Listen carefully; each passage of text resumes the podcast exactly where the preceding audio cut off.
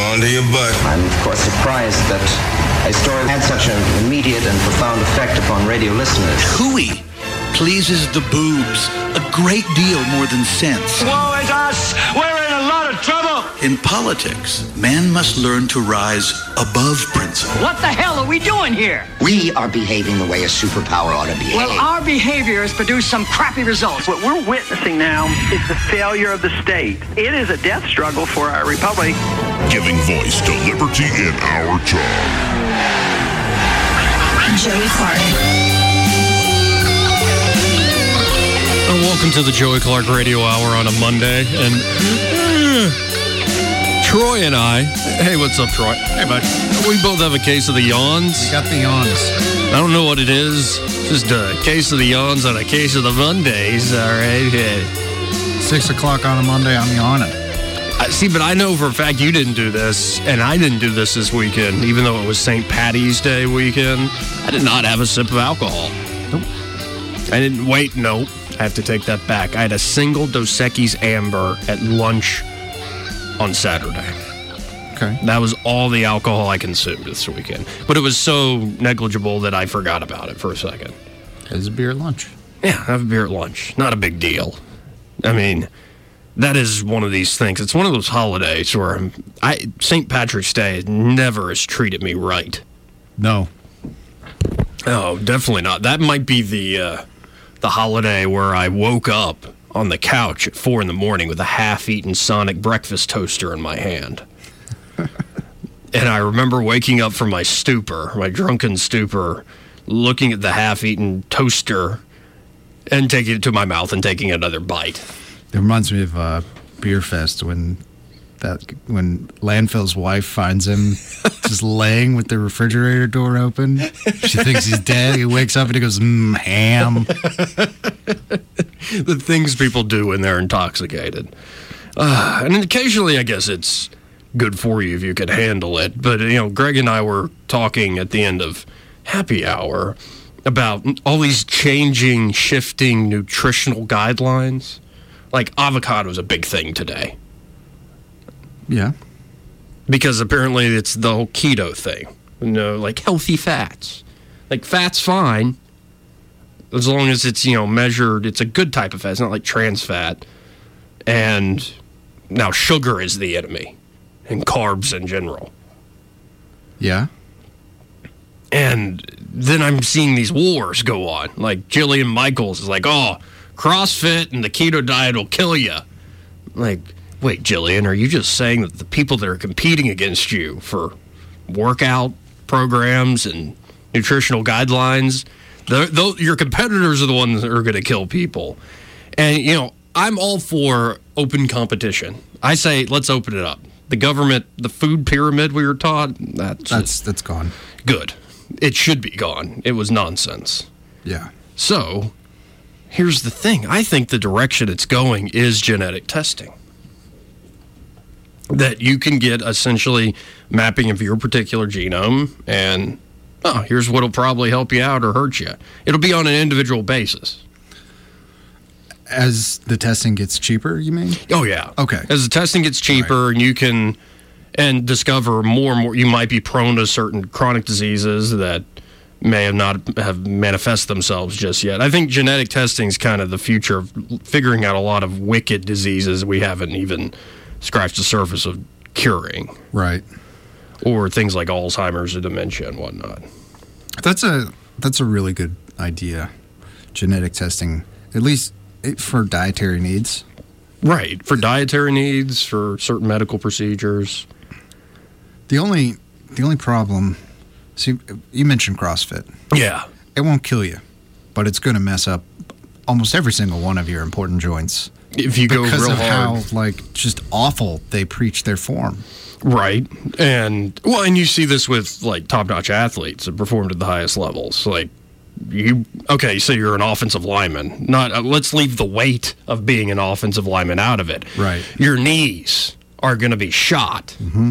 Um, I love it, professional wrestling, but somebody, my brother was talking to me. He's like, "Do they get concussions?" I'm like, "Yeah, it's probably the worst sport, air quote sport, sports entertainment out there for head injuries because you're being thrown all around the damn place. Soccer is the highest rate of concussions. Really? Yeah. Over American football? Over. Man. See, I, I had in what we called getting your bell rung, I had that several times playing football here in Montgomery, Yeah. but we didn't think of it as, oh, that's a concussion. Yeah. Well, see, that's as we get older, hmm. opinions change. And you were talking about this with dietary needs. Yeah. Oh, yeah. And I, I find myself sometimes like being like, if someone changes their opinion on something, I find myself being like, you're a hypocrite. You didn't used to think that. Right. But then you realize, like, as more information comes to you and you change your opinion on something, is that not naturally the way things are supposed to work? That's the whole idea. Right. So Like- with concussions, soccer is like 20 years behind. Okay. Just over the weekend, there was a goalkeeper uh, for Napoli. That's an Italian team in Naples, Italy. Okay. Not sure if Napoli gave it away.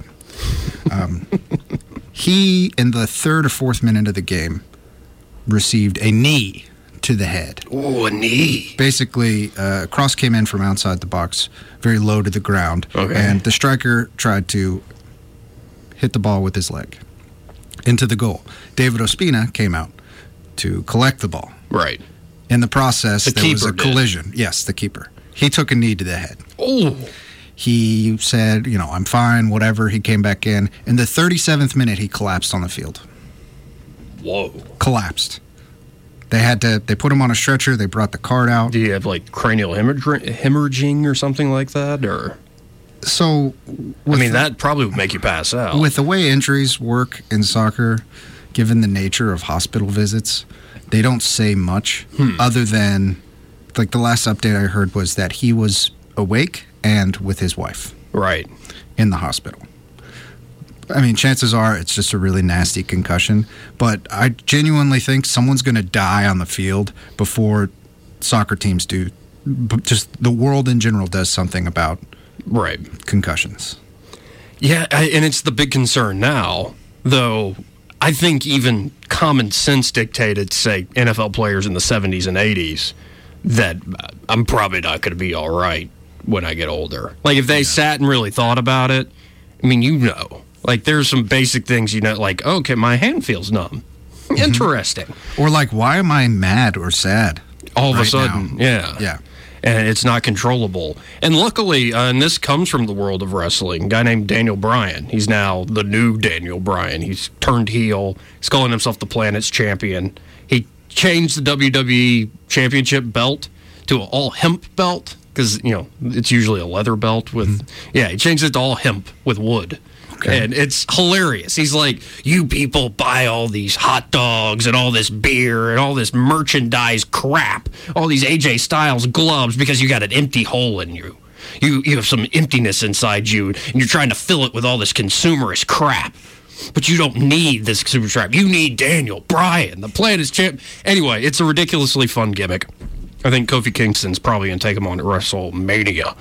So, Daniel Bryan, though, was the biggest babyface in the company they had known. A great underdog story, and he's a he's a fairly small guy. He's probably five ten, Yeah. in good shape.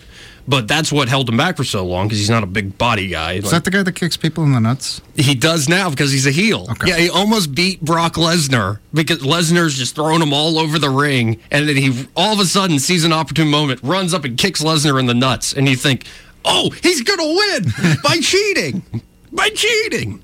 But before he did this whole turn to being a bad guy, lies, cheats, and steals, and talks down to people and preaches down to them, he used to be this huge underdog, good guy. And like he'd come out and do the yes chant, the whole crowd would go with him. Great. What is it? He had a rocked up version of Flight of the Valkyries or something as his entrance music. It's really good stuff. And he had to quit. In his hometown, he came out and gave a, a what they call in the business a shoot speech. A, it's not a gimmick. I'm retiring. Like that guy that announced his cancer. Yeah, uh, I think his real name's Joe, but he's known as Roman Reigns. He's back now. It's in remission. Oh, cool. So he's back, and thank God for that. But Daniel Bryan had to quit because he got another concussion. Then he revealed to his then his wife and the doctors, uh, this isn't like my third concussion. This is like my eighth. and I used to have seizures, and I haven't told anybody. They're like, okay, and so they started doing the CTE scans, all this stuff. Like, dude, you you need to quit. You can't take another major It's a mess up there. And so it's it was this really sad story. Like he becomes the top of his profession, becomes champion at WrestleMania, gets married, goes on a two week honeymoon, and comes back, and I think his dad dies, and then he's told he has to quit because of all these concussions. Like we won't medically clear you to perform. So he goes on like this two year journey, and he started working with several doctors and institutes, but in particular the Joe Namath Institute that is working on concussion therapy and using what I believe was hyperbaric chamber treatments, like hundreds of them for a few minutes at a time. He was able to reverse on the CTE scans all the lesions they were seeing. And so he's now cleared to perform again. Wow. So there are treatments out there for people. Uh, but for me, it comes down to number one, do I want to watch stuff like that where I know people are getting hurt? And for me, it's kind of a maybe. Like if I watch an MMA bout and you're going to say Brock Lesnar goes back to the UFC and he's facing some guy across from him. Lesnar knows, and the guy getting in the cage with Lesnar knows, yeah, we could potentially get hurt there. I think they should be allowed to take that risk. Yeah. And I think it actually adds to the drama, adds to the spectacle when you know these guys are willingly taking on that risk. It, it, MMA is a young man's sport. Yeah. If Brock Lesnar goes back to the UFC, there are two places that a fighter knows that he should attack. And fortunately for Brock, one of those is not his face. You just go after his stomach slash solar plexus or his legs because they're Yeah. both weak because he's so top heavy and he's had issues with the stomach before. Diverticulitis, yes. But there are some MMA fighters who were known for how strong their chins are, right? Yeah, And they- it's like 10 yeah. fights, just so many punches to the face, just taking them like a champ. Right. And then they get knocked out one time.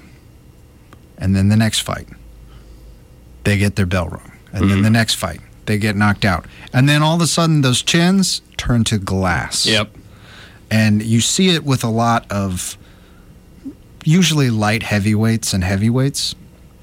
And it's sad to see, but at the same time, the part of me that like enjoys sportsmanship, Right. most of these guys have been popped for tests or some some sort of uh, steroids. Right. It's like, uh, well, should have maybe picked a different profession or something.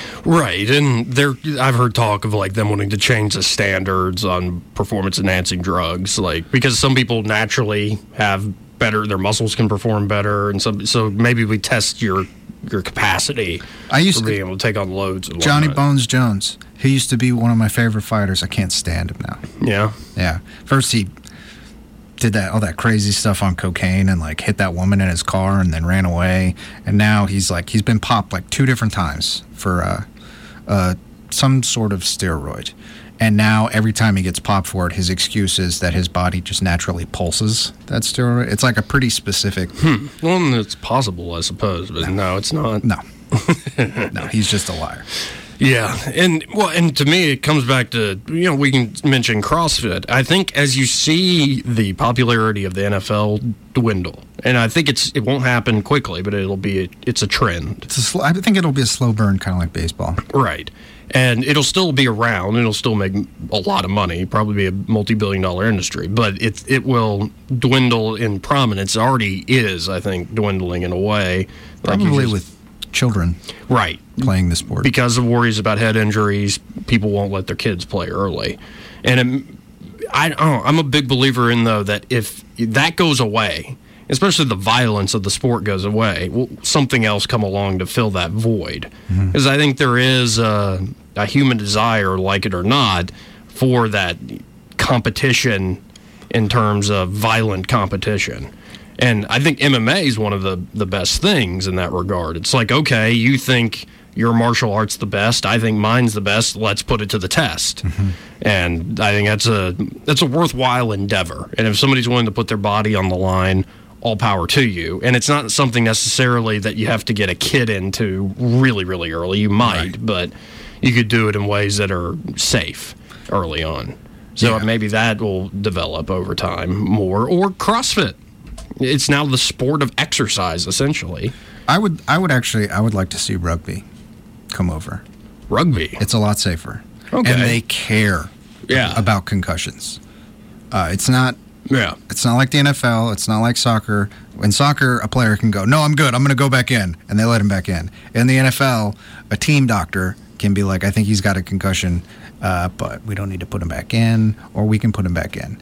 In rugby, it's like each stadium has an independent doctor. Hmm. Oh, if they see somebody take a hit, they say pull him.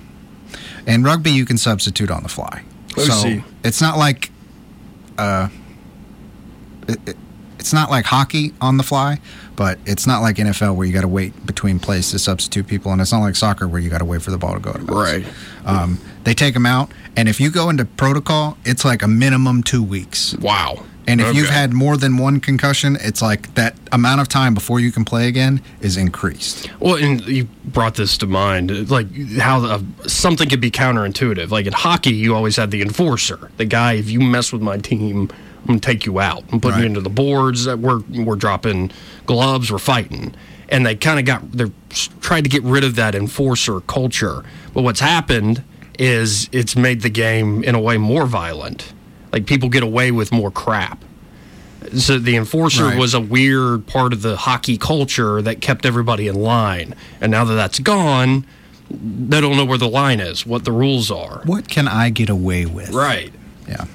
So it can be counterintuitive. I don't know. It's more uh, the changing times. Like it's not just politics that's changing. Like people think the economic system's changing. Ideas are changing. Ideas themselves are changing, and it's reflected in our sports, also our entertainment. It's like everything across the board, and it's hard to get a grasp on where's all this going. Like you look at the state of Alabama, you think college football ain't going anywhere.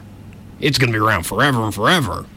But I'd imagine college football wasn't as big as it used to be, say even 50 years ago. It- You would have your you'd have your good faith like, you know, the people at the school, people that went to the Right. school, but it wasn't the booming business that it is now. Yeah, there. Well, there's been such a large influx of cash outside of the state of Texas into other states that, at least for football, that have allowed other states and athletics to rise to Right. a certain threshold. That, you know, we see these monster athletes coming out of high school now.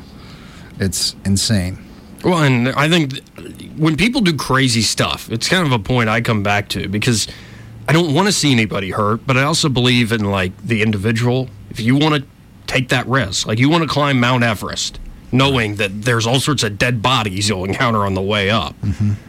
you should have a right to do that. And not only should they have the right to do that, if you reach the summit, you should be respected. Like there is something about that to me that it's not just oh I reached a tall point on the earth. It's Right. the challenge, all the wherewithal, the the intelligence, everything that it takes to get to something like that. It's one of those uh, you and I share this. The look at what we can do moments, like in Aaron Sorkin's writing and, and TV shows Right. not everybody can do them, but they're a reminder of like, oh, uh, this is an incredible thing that somebody can do when they really put their mind to it and stretch their stretch their comfort zone and their capacity. Right. And I, I, you know, you mentioned they should have the right to be able to climb that. Yeah. I also think they should have the right to make something positive come out of it outside of just a human achievement on the individual level. Like, don't a lot of people, it's expensive to climb Everest. Yeah. They use that, they raise money, and then the surplus money goes to a certain charity or something Right. like that. Well, and the guy, It's a good uh. Colin O'Brady, he climbed Everest. Yeah, hopped Yeah. on that helicopter after halfway down. Yeah, and yeah, he was going to wait several weeks to go to Mount Denali in Alaska, and his wife got on the phone and said, "We've done the math that if you get on a helicopter right now and you climb the peak to Denali in seven days, uh, you will break three world records, not just one. So let's do it." And he did it. It, it weirdly worked out for him because his blood, his physiology was used to high altitude, so he could quickly scale Mount Denali. But he also traversed Antarctica. Uh, without aid of you know air power or kite or anybody else. That's insane. It really is insane. But he said, like, he was asked, why do you do this? He's like, you'll laugh when I say this. I'm not an adrenaline junkie. He's like, more I kind of fell into doing these sorts of things. Uh, like, he won a marathon and he went to check the score, not think he would win. He won it. like the first marathon he ever entered. I guess I got a talent for this. And he got a sponsor. And he said the reason he does this isn't like, oh, what's the greatest next challenge? What's the biggest world record? It's to be an example to people that I was down and out. I was having a terrible time of things.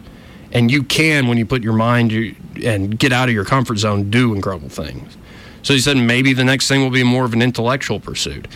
But you need people like that out there. You need the sort of heroic uh, symbol motif to be existing because I, you know, people are looking for the next presidential candidates, and you know we've got a silly article pulled up on Beto O'Rourke. He's already being torn apart from the left for stupid reasons, in my opinion. But What, I, being a hacker? no, not for being a hacker. He uh, O'Rourke not had a nonchalant quip that, like, at the rallies, got a laugh or an applause from the people there. Yeah? But people who heard the quip after afterwards. Without context? No, with con- here's what he said. He said uh, that his wife cares for the couple's three children, sometimes with my help. Or I think it was more precisely like we've raised three beautiful children, but sometimes with my help, which was a kind of a you know a self-deprecating joke. People took that as being offensive and saw it belittling towards the homekeeper or single parents or. It's like, are you just looking for reasons to be pissed off? Yep. Yep. Or he had to apologize, and we read it earlier on air. This weird short story he wrote in like 1988 that he was having dreams, and his dreams gave him inspiration to go run over some kids. And he then went on to kill more people, and he wasn't caught by the police because his dreams led him on the right path. Like, it's like a paragraph long, the story. It's like, what kind of, why are you writing that, man?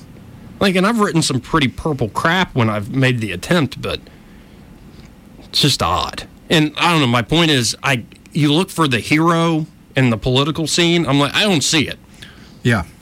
Well, the the interesting thing is, if it's not in politics, I mean, didn't didn't Dane Cook make a joke about hitting kids Oh, right. uh, in a car? Like Yeah.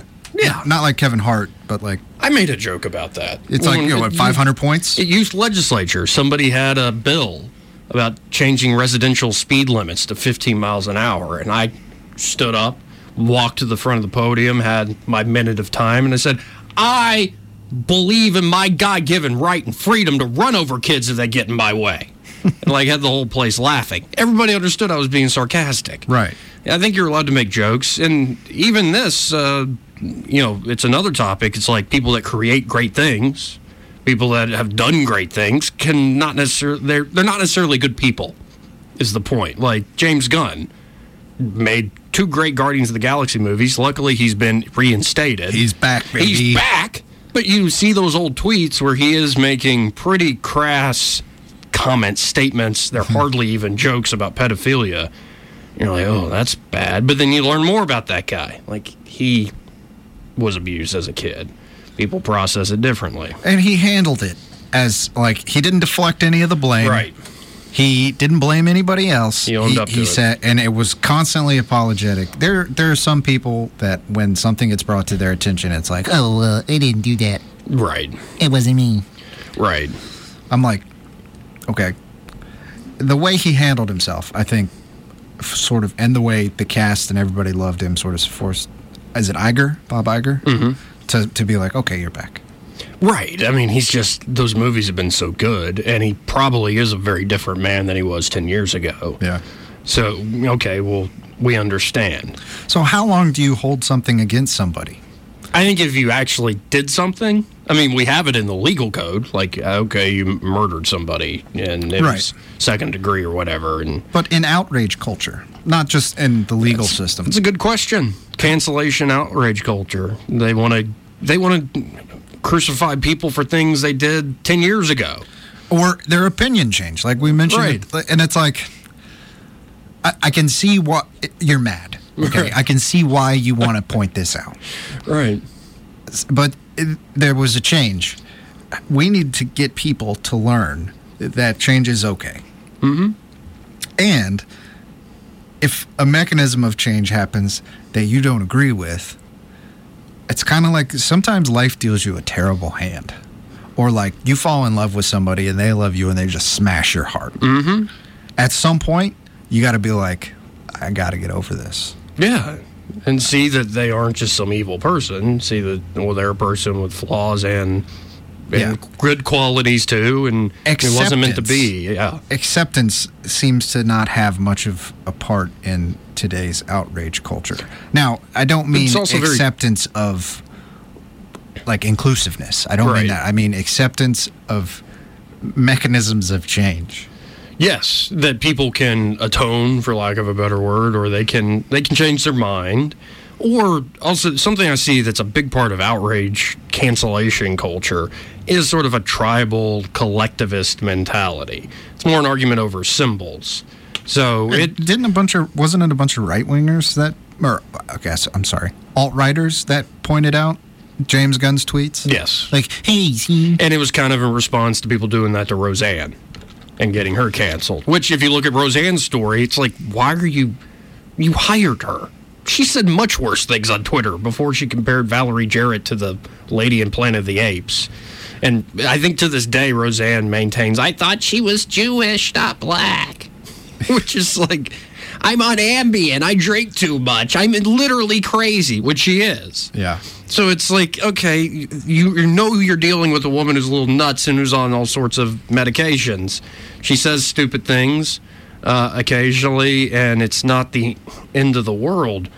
But it, it's more, we have to be willing to see the individual case and like why people might say something you don't like. But instead, what I think's going on is a certain group has a symbol in mind that this is wrong. It's like what's happening with this New Zealand shooter. I mean, some of that guy's manifesto seems like it's just trolling. Yeah. Oh, the Like- first thing he says is subscribe to PewDiePie. Right. Right. Yeah, right before he starts shooting people. Like, okay, So let's throw this at You're gonna PewDiePie? you're gonna start your manifesto off with a meme. Right, and he says, I love Candace Owens, but her ideas, Candace Owens, a young black conservative commentator, Yeah. uh, who, in my opinion, is not, I don't dislike her, but she's not exactly some heavyweight, intellectual heavyweight by any means. And he's like, I, I'm a, I was a big fan of Candace Owens, but I had to reject her because her ideas were too radical for me. Like, he- he's obviously trolling there. Like, because Candace Owens is pretty mainstream conservative. I mean, she hardly gets out of that box ever. Yeah, it's that's sort of a Well, and then he throws in Trump, where it's like he, he, he doesn't like Trump, right? Well, in the manifesto, what he did is he'd ask himself questions and then answer them. So, what do you think of Donald Trump? He's like, as reinvigorating the spirit of whiteness or whatever, he's great. As far as government policy or whatever, he sucks. Just like, oh my God. But what's going to happen is people aren't going to look at this thing as, okay, this guy, let's look into his individual history, like how he's probably got to this point for all sorts of reasons.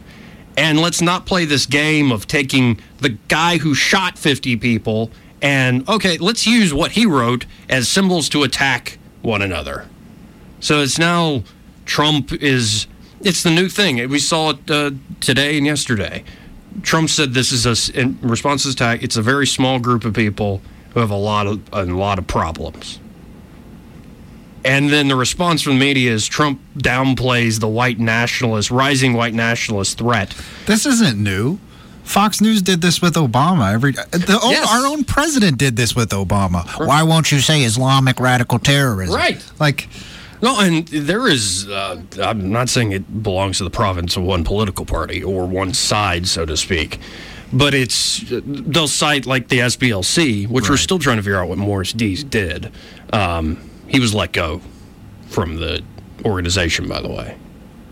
from the Southern Poverty Law Center. Yeah, the co-founder of the Southern Poverty Law Center was let go from the Southern Poverty Law Center, and they said it was for personnel issues, and they're getting an independent third party to come and look at the whole climate of work over there at the SPLC. Ooh, boy, somebody probably got harassment charges. And some people are But it's hard to glean that information from Right. a PR statement. Right, exactly. And I guess we'll find out more of the truth there. But the SPLC, and I think they're useful, comes out with these hate track, hate watch, hate map things. Some of it seems kind of arbitrary, though.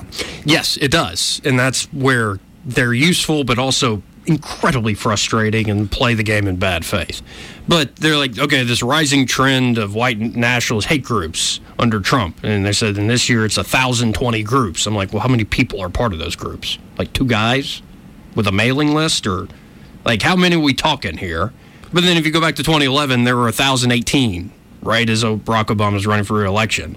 So I guess back then it was explained as all these groups hate him. And now it's explained in 2019 that all these groups like Trump, even though they explicitly say they don't. That that to me seems like a convenient mechanism of gaining popularity Yeah. for that list. Yes. And it's convenient because those two things happen to overlap for the most part. But like a Venn diagram, there are portions of both of sides of that sort of weird hate that don't overlap at all, but they've conveniently group them all together. Well, and let's say, let's be generous. Say there's like 200 members of each of those thousand groups. Yeah. Okay, that's 200,000 people. It's a lot of people. It's a lot of people, but compared to the whole country, 300 million plus, not that many people. And it's a lot of people, but it's not that many people. Okay, but then And you know, and I'm not naive enough to say that like one guy in New Zealand can take 50 souls. right. I get that. Any amount of like hate, whether it's coming from white nationalists or like black separatists or whatever, anti Semites, neo Nazis, I don't like those groups. And it's more than I don't like them. I think they're pathological and just evil. Right. But we also, I think, need to keep in perspective, and, this is what I get tired of, and and it's part of the outrage culture. It's like, let's go to the worst possible example. Both sides do it. Yep. Let's go to Antifa, let's go to the worst aspects of the alt right, whatever, and let's use their ideas, the worst pathological presentation of some of humanity's ideas, and now let's project that onto the people who are actually representing millions Right. and find them suspect in the process. Now, 200,000. That's a uh, you say that's an arbitrary number. Yes. Right. It could be, let's say, 500,000. where the cognitive dissonance comes in is for me is at what point because to me 200000 that's entirely too many i'm not saying your number is wrong i'm Yeah. just saying that's entirely too many white nationalists Sure. but the cognitive dissonance i see is that when someone might find themselves loosely affiliated with a group of people namely that alt-righters are white nationalists and therefore all white people are that are conservative are bad Right. That's the You- game that's being played. Right. That same, I would say, a large portion of that group of people that are kind of like, uh, no, I'm not, I'm not a white nationalist just because I'm conservative. Those same people would then turn around and look at an Islamic group and be like, what's with the terrorism? Right. So at what point? People are inconsistent. Yeah. At what point does that number become so great in this arbitrary group of white nationalists? Does it cause someone to look inwards? Because for Islamic terrorism, that number is not 200,000. That's uh, hundreds of millions, Yes, right? it is. But the, the relative population of all Muslims is in the billions.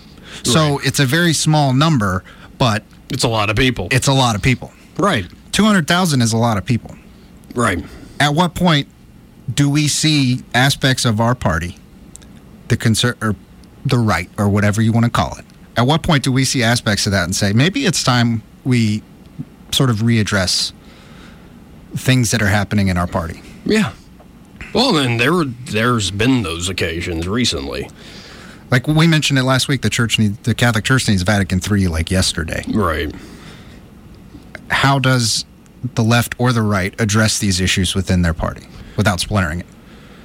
Well, that's the issue. That's the and issue. have a positive outcome. Obviously, somebody's opinion on an outcome is going to be totally different if they happen to agree with the alt right than if they don't. Well, and I also think that there is something that goes on with the right when you like when does the right go too far?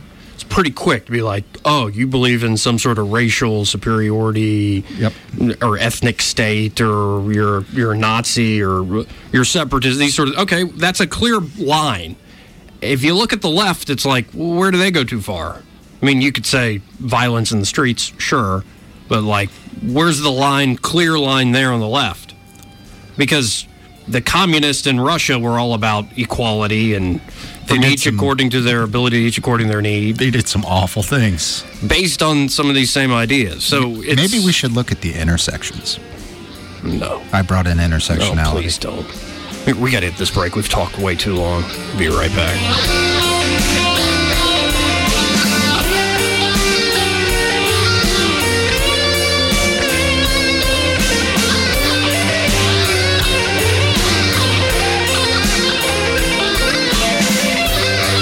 Joey Clark.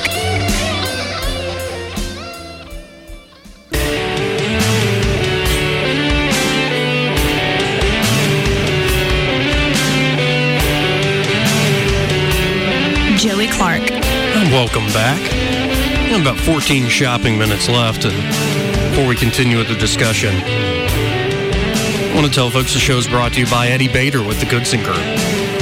He's a good guy. He's a master of real estate, masterful in his approach because he changed his own life by investing in real estate. And by changing his own life, investing in rental properties, managing different properties, he can see all the things that go right and go wrong with a home. And he's also helped out others buy homes, sell homes. Let's just say he has the experience. So if you're looking to buy a home, especially as the warmer spring and summer months start to eke in to this year 2019, ask Eddie at 322-0662 about his pontoon boat lake house tour. Instead of having going through all those windy roads up to a particular lake property, no, you just get to one location, hop on the pontoon boat, and you go from dock to dock, checking out maybe that great retirement home, or maybe hit it big early in your 20s. You want to relax by the lakeside. That's a good idea. It's great. You might even crack open a few beers, who knows? Lake roads are sketchy. Exactly. So if you're also looking to sell your home, Eddie Bader, he just had a great open house this weekend. He'll teach you how to do a successful open house, how to best present your property to the buyers out there, potential buyers out there to get it off the market quickly. Hey, you need to do this renovation or repair before anybody asks you so we can put it out at an even top dollar level, even more top dollar level than you would like or even think you could do. Eddie Bader with the Goodson Group can be your buyer's agent. He can be your seller's agent. He knows both sides of the business. So give him a call 322 0662. Again, that number 322 0662. Now, we mentioned something earlier that those who aren't hip to, say, internet culture, meme culture, uh, might not be aware of. That the shooter in New Zealand said, subscribe to Pu- PewDiePie before he started shooting people. So, he said that on his manifesto. yeah, okay. I think It's he not like said he- it. it- it's I think like- he said it in the video too. Well, it's not like he he screamed it as he was. Right. Wasn't like people down. right, right. Sorry. That's, So- specific. It's like this. What I've seen, like ironic bigotry, which I can conceive of. Like, why would you pretend to be a Nazi? I remember being some punk contrarian. I don't think I ever pretend to be a Nazi, but like, oh, like the. I'm in a Catholic school and we pretend to be an atheist just to piss off the teachers. Right. You know, it's just fun. It's it's transgressive. It's fun to do. Uh, but you were saying that there's kind of a, a gateway where somebody will say something that's Yeah. like ironic and I, I hate to use jargon from the drug drug war, but subscribe to PewDiePie is like a gateway meme. right, but not PewDiePie himself necessarily, but No, although he did have that whole thing where he he said the N word. Yeah, but he's he's uh so he's this YouTuber that reviews like video games and he's really popular and he does all sorts of other stuff now. Anyway, apparently he started this meme where you say subscribe to PewDiePie because he was sort of in a competition with another YouTube group. I want to say Apex or A1 or Legends or something. I, I don't know. Um, anyway, he was trying to get people to subscribe to his channel because Right. he's got, I think he's got the most subscribers on his and channel. and he does, and people at the Super Bowl even held up like signs in the crowd, subscribe, you know, sub to PewDiePie. So what what has started to happen is the subscribe to PewDiePie meme. You just randomly say it at any time, or type it, or write it at any time, and it has led some opportunistic people of a hateful ideology to use subscribe to PewDiePie to get people, perhaps young kids or teenagers, to say that subscribe to PewDiePie, and then say uh, they they sort of escalate the edginess of then the like, meme. Then it's something innocuous. Is the second, like learn to code, which is, you know, on in the face of it, how it first started is like, oh, you're telling these rural people in West Virginia, coal miners in West Virginia don't have a job anymore. Oh, learn to code. It's a kind of a knock against the elites. But then it became something else. And this is what the more radical fringes will do. They'll take something that seems innocuous or mm-hmm. normal and then impute different meanings to it. Sometimes to get people to freak out over, say, like Hillary Clinton, I think, mentioned Pepe the Frog or mentioned something like that. And you're like, it's a frog. Yeah. And so it makes the person who's trying to call it out look really dumb. But then there are also people who are using coded language to actually express things that are pretty bad. Yeah. It's like those, uh, there was that, so there's a, oh, oh, well, let me finish with the gateway meme. Mm-hmm. It's like people will start saying that meme and they will slowly go down this rabbit hole of memetics Right. and end up in an echo chamber of hate. Right. That And, and I'm just doing it ironically. Right. That doesn't always happen, but you see it with like 4chan's pol board, which is their politics board. Hmm. They are like, they're they hate Jews. They're like super A lot of anti Semitism Yeah. going on. Uh, Yeah. well, here's to, I want to bring something in because we're running out of time. Okay. Why would anybody ever pretend to be a Nazi? Or even, like, if you're claiming it's ironic, and I'm just trying to get a rise out of people, why'd you ever do that? Enter Charles Bukowski. Oh gosh. Okay. He wrote a short story, and it starts this way At LA City College, just before World War II, I posed as a Nazi. I hardly knew Hitler from Hercules and cared less. It was just that sitting in class and hearing all the patriots preach how we should go over and do the beast in, I grew bored. I decided to become the opposition. I didn't even bother to read up on Adolf. I simply spouted anything I felt was evil or maniacal. However, I really didn't have any political beliefs. It was a way of floating free. And it goes from there. And actually, the story gets pretty comical how they're like trolling people. But the parallel, if it continues, like these ironic types doing these memes and Bukowski just pissing off the proper good American boys and girls at his college in the 40s. Well, it goes on in the story. His Nazi antics earn him disciples, like following him around, and he thinks they're in on it. That's ironic. We're not. We don't believe in anything. We're just pissing people off. But his acolytes took the whole charade much more seriously than he. After stumbling upon a communist speaker outside of campus, one of his followers approached him with a bag of rotten tomatoes. Upon being told by Bukowski to put the tomatoes away, this guy said, I wish they were hand grenades. And then this is a quote from the story. It occurred to me suddenly that my disciples hadn't been listening to the speaker, or even if they had been, nothing he said would have mattered. Their minds were made up. Most of the world was like that. I lost control of my disciples that day and walked away as they started hurling their rotten tomatoes. And you know, sometimes I can be real cynical and I like irony and all this stuff, but you got to be sure not to let those rotten tomatoes turn into hand grenades. It's Fight Club. Yep, it is. And sometimes I worry it's like people that are populist and like the establishment and the corporatist globalists suck. It's like you don't sound like you dislike them because of the innate the things they do as the powerful people, the elite. It sounds like you just want to be them. Yeah. And I I think that's the ultimate irony that will probably happen. And it's populism on the left and the right, is that you won't really change. You'll just be shuffling deck chairs on the Titanic. You're not actually changing the situation. Yeah. I, we don't necessarily care about what you have to say. We just care that you're in power and we want that power. And we will use what you have to say to get into power. Right. That's why, even though it muddies the water, I think maybe two, more than two political parties in this country would bring some semblance of sanity back Absolutely. to the majority of the things that get said on all of the mainstream news networks. Yes. And I think they're just be, mainstream news is just becoming more stringent, more polarizing, like designed. It's like a heel wrestler trying to piss people off in the mm-hmm. crowd.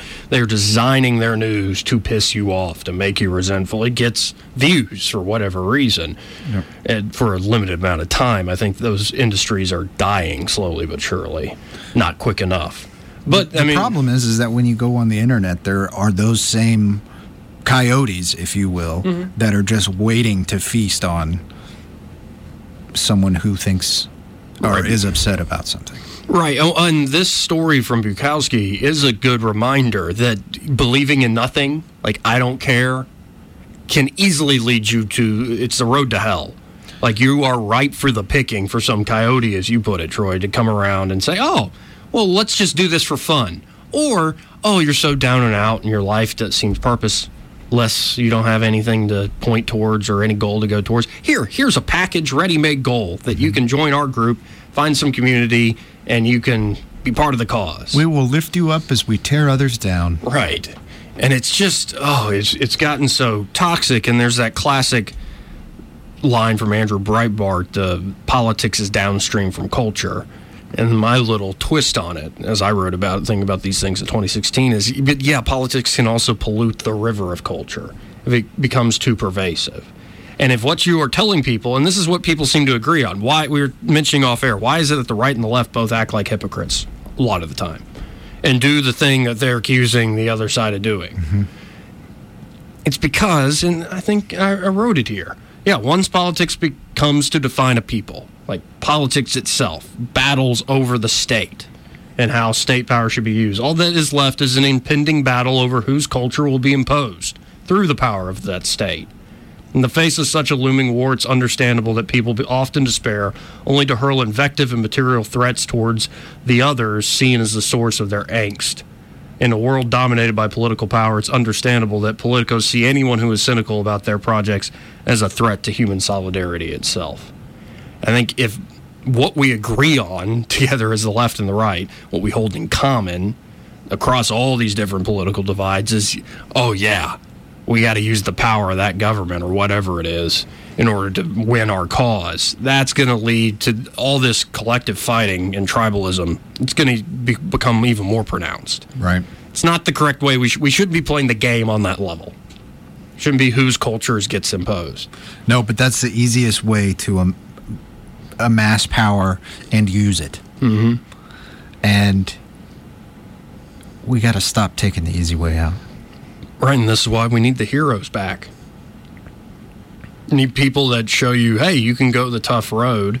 You can go to that area that seems chaotic and somewhat impossible, and you can put one foot into that craziness where dragons be and show people there is a different way. And I come came out unscathed. Bukowski not being a hero. No, he's an anti-hero. Don't don't take advice from Bukowski. However, if you observe his journey, there are lessons to be learned. Well, and he would occasionally say some brilliant things. What what is it? I quote at the end of this article. He said, "You begin saving the world by saving one man at a time. All else is grandiose romanticism or politics." And I tend to agree with that. That the best way forward is, and it won't solve all our problems by any means, but work on yourself.